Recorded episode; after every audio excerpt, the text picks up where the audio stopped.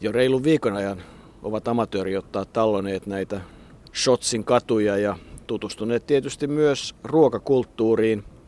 Se on tullut selväksi, että Shotsissa ei tule nälkä eikä jano, varsinkin jos on rahaa ja nytkin istutaan aika mukavassa paikassa talvikisoihin sopivasti terassilla. Niin, toi on tietysti vähän tuollaista maalailevaa juttua talvikisoihin sopivasti terassilla, mutta jos kerran semmoinen mahdollisuus on täällä Palmujen kaupungissa, niin mikä ettei.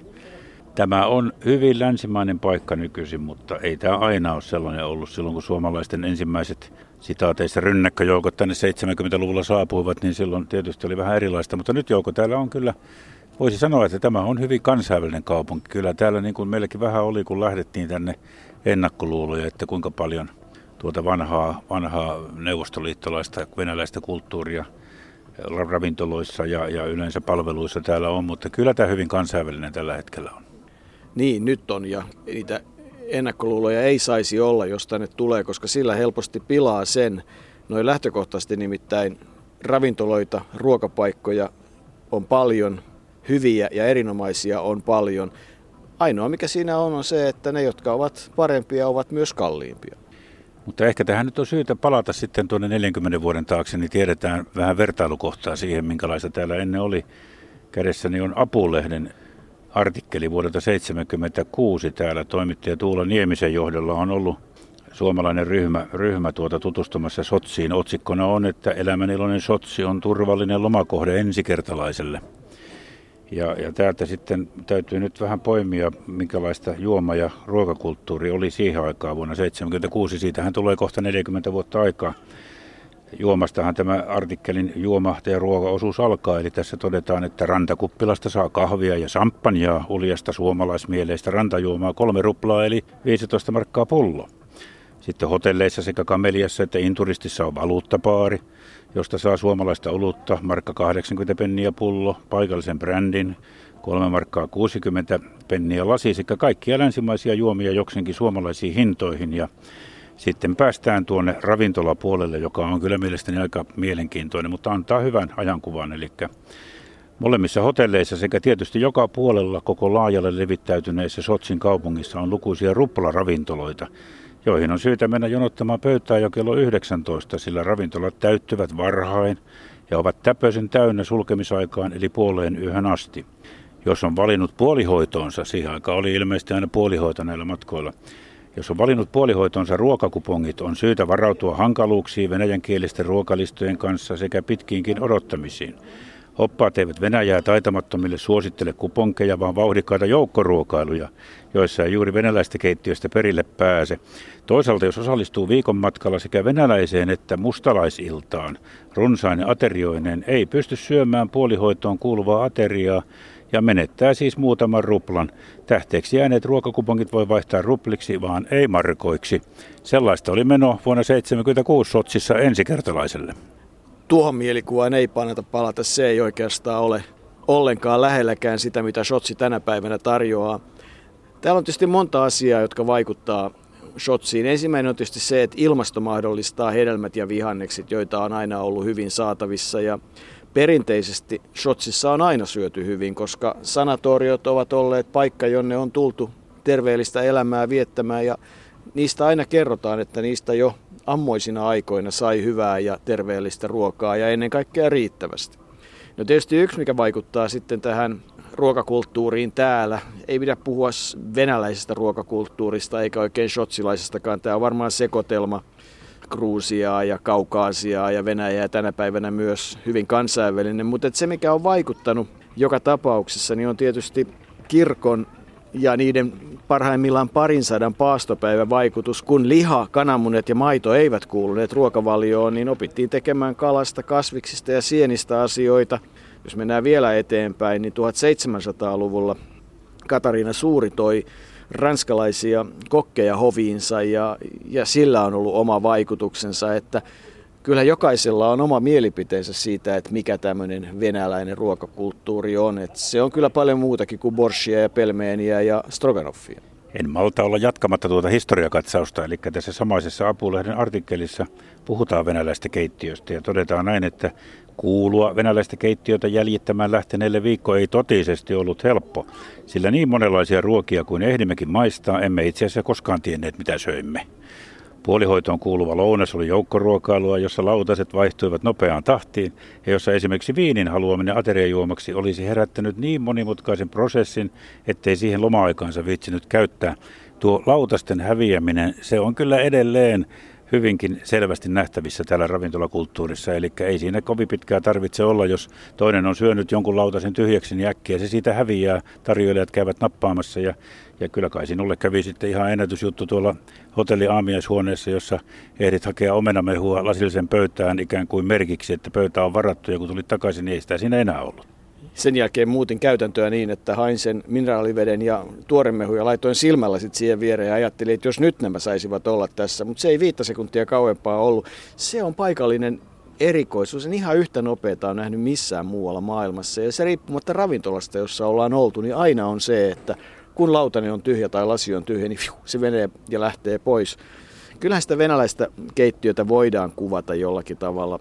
Piiraat, sienet, keitot, grilliruuat, pataruuat, juustot. Täällä esimerkiksi brynsa ja suluguni, seljanka, buljongit, shaslik, tabaka, stroganov, kieviläinen kana. Ne on niitä, mitä, mihin aika moni on tutustunut ja, ja kyllähän kieviläinen kana esimerkiksi on ravintoarvoltaan aikamoinen annos. Tiedätkö muuten, mikä sen historia on? Kerroit sen äsken, eli se on itse asiassa nimi New Yorkista peräisin, jossa New Yorkin ravintolat keksivät sen, jotta saivat venäläisiä asiakkaita. Mutta tuo äsken, kun sanoit buljongit, seljangit ja kaikki muut, niin portsit, niin melkein kuin kielillä puhuisi. On sellaisia nimiä, mutta siinä ne välillä taipuvat suomalaisessa suussa ja välillä ei. Palveluhan täällä on koko ajan niin kuin tietysti muuttumassa, mutta kyllä se vieläkin vähän varautunutta on riippuen ravintolasta. Se johtuu osittain varmasti siitä, että kielitaidon puutetta on sekä tarjoilijalla että asiakkaalla. Eli toinen ei puhu venäjää ja toinen puhuu vain venäjää ja se tuottaa ikään kuin tuollaista pientä jäykkyyttä. Mutta sekin on pikkuhiljaa sulamassa ja olympiakisat, olympiakisat varmasti niin kuin tuovat uuden potkun myös tähän suhtautumiseen ulkomaalaisiin ja päinvastoin. Niin kai se on semmoista varautuneisuutta, koska ne ravintolat, joissa on vierailtu muutamaan kertaan, niin jo toisella kerralla olemme tuttuja ja turvallisiksi havaittuja laskunmaksajia, jotka nautiskelevat ruokansa ja käyttäytyvät ilmeisesti kohtuullisen hyvin. Palvelu on koko ajan parantunut. Kyllähän näihin venäläisiin ruokiin liittyy paljon tarinoita. Yksi sellainen liittyy Napoleonin sotaan. Napoleon on itse asiassa muuten vaikuttanut ruokakulttuuriin vähän siellä, missä on ollut, mutta yksi hyvä tarina liittyy vuoteen 1812 suurin piirtein. Bozarskin kyljys oli nimittäin ruokalaji, että kun kanat oli aika pieniä ja sodan runtelemia, eivätkä saaneet ravintoa, niin kun ne fileet täytti voilla ja paisto öljyssä ja, ja sitten kanto Napoleonin eteen, niin tämä kysymään, että no mitäs moinen herkku on, niin kokki sitten totesi, että se on Bosarskin kanaa.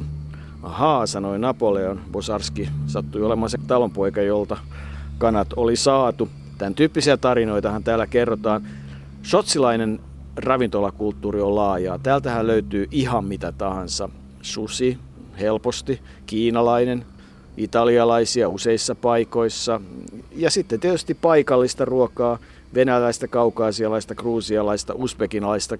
Kaikkea tätäkin on käyty täällä maistelemassa. Ja kyllähän nyt sitten yksi esimerkiksi semmoinen, mitä maisteltiin, niin ovat erilaiset tällaiset pelmeenityyppiset, raviolityyppiset nyytit, ne herättivät sinussa moisia ajatuksia.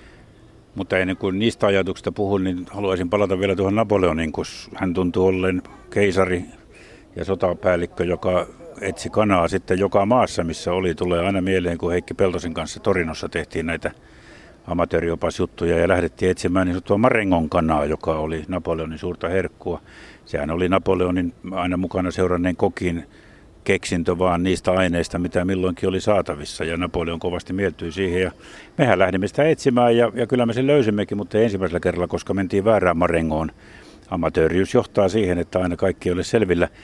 Niin, ne taikinanyytit, ne, ne tuota, nehän ovat siis taikinaa, jossa on lihaa lammasta, lammasta jauhettuna sisällä ja, ja, ja, ja kyllä siinä sitä taikinaa on aika tavalla. Me tilasimme hiukka ehkä liikaa niitä pari annosta, eli kymmenen, ja kun jokainen on semmoinen möhkäle, että ennen kuin sen saa pureksettua ja syötyä, niin kyllä siinä nälkä lähtee. Kiinnitti huomiota siinä viereisessä pöydässä. Siihen tuli neljän miehen ryhmä, venäläisiä, georgialaisia, ketä nyt olivatkaan. Ja he tilasivat kaksi kulhollista niitä taikinanyyttejä. Ja ei aikaakaan, kun ne olivat menneet jo sitten suihin, joten kyllä se ilman muuta se on semmoinen herkku, joka tälle, tälle paikalliselle väestölle on selvästi. Se on halpaa ja ainakin siitä tulee kylläiseksi. Silloin olimme ravintolassa nimeltä Valkoiset työt, Bieluje Nochi, ja ne olivat hinkaaleja, joita söimme siellä. Söimme myös juustopiirakkaa ja shaslikkia. Alkupalat, keitot, piirakat, kala, liha, tee ja vodka. Siinä oikeastaan ovat sitten ne pääasiat, blinejä unohtamatta ja kaviaaria. Ja se, mikä aikanaan nauratti ensimmäisiä kertoja Italiassa vieraillessani, oli se, että, että mikä on insalatta russa. Siis niin sanotusti Venäjän salaatti, joka täällä tunnetaan nimellä salat olivie ja Suomessa nimellä Italian salaatti. Se on yksi merkittävä alkupala. Rosolli, sienet, leivät, kala ja suolakurkut, niitä syödään sakuskin alkupaloina. Keitot, niin kuin sanoin, borsch, sel, eli soljankat, uhakalakeitto, sienikeitto, smetanapohjainen. Sitten piirakat ja nuo pelmeenit, raviolityyppiset ruuat, kalat. Täällähän on kalajalostamoja, sampilohet, kaviaari, mäti, kalakeitot. Pataruuat ovat tärkeitä, stroganoffit, shaslikit sitten, jauheliha ja niin kuin sanoin tuo kieviläinen kana ja siinä yhteydessä tietysti tulee mieleen, että jos se on New Yorkissa, niin kun Pekingissä seikkailimme, niin söimme kenraali Shown kanaa, jolla ei ollut mitään tekemistä taas Kiinan kanssa. Ja Pekingin ankkaa tietysti, mutta tuossa tuli mieleen, kun luettelit kaikki nuo ruoat, että ollaanko me tosiaan noin paljon ehditty syömään viikon aikana. Että ilman, kun tässä alkaa, alkaa olla vähän ähkyolo, ei pidä paikkaansa. Eli täällä ravintoloissa, nykyisissä ravintoloissa, kansainvälisissä ja muissakin ravintoloissa, annokset ovat sopivan kokoisia. Täällä ei, annokset eivät ole liian pieniä, mutta taikinanyyttejä lukunottamatta eivät myöskään liian suuria. Ja taikinanyytitkin ovat liian, liiallisia, jos niitä tilaa liian paljon. Eli se on kyllä niin kuin kaikissa ravintoloissa selvästi päästy ihanteelliseen ihanteelliseen muotoon, eli ei, ei, ole, ei mennä sinne kurmeen puolelle, jossa on vaan pikkusen nätisti laitettu jotain ruokaa, josta ei tule hullua hurskaamaksi, vaan annokset ovat sopivan kokoisia, todella niin kuin, niistä ei tule niin kuin liian kylläiseksi, mutta ei jää kyllä nälkäkään. Niin, oikeastaan se varmaan voisi kuvitella, että se juontaa juurensa siihen, että ruokaa ei haaskata, koska sitä ei ole ollut, mutta syöminen on ollut suuri ilo, koska sitä ei ole koskaan kuitenkaan vuosien saatossa ollut liikaa. Nälänhädätkin tunnettiin ei kovin kauan sitten. Yksi semmoinen erikoisuus paremmissakin ravintoloissa täällä Shotsissa, toisin kuin tänä päivänä Euroopassa ja maailmalla yleensä, on se, että, että ruokalistat on puhelinluettelon paksuisia kirjoja ja, ja muutamassakin ravintolassa, jotka ovat tavallaan teemaravintoloita, niin Beef Wellingtonista, gulashiin ja italialaisista ruuista sitten usbekislaisiin herkkuihin, kaikkea siltä väliltä. Eli, eli 150 ruokalajia voi hyvinkin olla yhdellä listalla. Juomapuoli on sitten aika paljon yksinkertaisempi siinä mielessä, että mineraalivesi, vodka ja teehän on perusjuomat. Ja jos hyvää viiniä haluaa, nimenomaan hyvää viiniä, niin, niin sitten saa varautua maksamaan vähän enemmän. Yleensäkin täytyy sanoa, että, että näissä ravintoloissa, mitkä turisteille ja, ja tässä Sotsin keskustassa ovat tarjolla, niin kyllähän hintataso on aika korkea. Se on, voisi sanoa, että se on vielä vähän korkeampi kuin Suomessa. Eli ei tänne, ei tänne tuota, jos ruokakulttuuri haluaa tutustua, niin kannattaa ihan vähissä rahoissa tulla. Kyllä täällä tietysti halvallakin voi syödä, totta kai, niin kuin jo kaikkialla maailmassa, mutta, mutta kaiken kaikkiaan täällä hinnat, hinnat ovat korkeat ja olympiakisat eivät niitä ainakaan kyllä yhtään alenna. Ei, nämä ravintoloiden nimet, joita tästä nyt paremmasta päästä keskustasta löytyy, Syndikaat, Pihve ja Brigadina, ranskalaistyyppinen merihenkinen ravintola, meren hedelmiä, Pastachnyi kvartaal, Uzbekistanin larinta ja Bielujen Nochi, josta mainittiin, joka, jossa niitä hinkaaleja ja pelmeeneitä ja muita syötiin. Sine More, jossa kuuluisuudet ovat käyneet isoja laskuja tekemässä italialainen La Terrassa, Poseidon on kalaravintona, Salhino on semmoinen lammas kruusialaispaikka siellä Ahunvuoren huipulla tai Ahunvuorella, San Remo, rento rantaravintola, ja sitten on Lighthouse, joka on hienossa paikassa Mustameren rannalla. Ja sitten on yksi perinteinen on Dom David Nachat Tricciaturi, eli talo 1934, ihan hotellia vastapäätä. Tämä lista, jos käy läpi, niin saa jo aika hyvän kuvan. Niin se sininen meri, mitä se nyt oli venäjäksi? Sine More. Sine More, niin siitä täällä kerrotaan tietysti ylpeänä, että miten Laura Bush, presidentin rouva, kun, kun täällä oli vierailulla miehensä kanssa, niin hän söi nimenomaan siinä ravintolassa ja tuota, todettiin jossain artikkelissa, joka oli kyllä jo vuodelta 2008, että sen hintataso on niin korkea, että hyvinkin saa varautua, että 100 euroa per henkilö. Voi olla, että tuo 100 euroa ei nyt riitä. Tietysti riippuu siitä, mitä syö. Että jos syö vaan kalakeiton ja, ja, ja kiittää, niin kyllä se sitten riittää. Jos ei kyseessä ole hummerikeitto. Mitä haluat syödä tänään? No, mä olen vähän semmoinen italialaisen ruoan ystävä, että mulle tuo pasta on niin semmoinen sopiva hintainen ja ravitseva. Hiilihydraatteja kannattaa ottaa silloin, kun amatöörimäisesti täällä joutuu kuitenkin jonkun verran vaeltamaan ja lähteä siitä, että energia riittää. Pienellä punaviiniä. Mm, kenties ja siihen sitten vähän punaviiniä.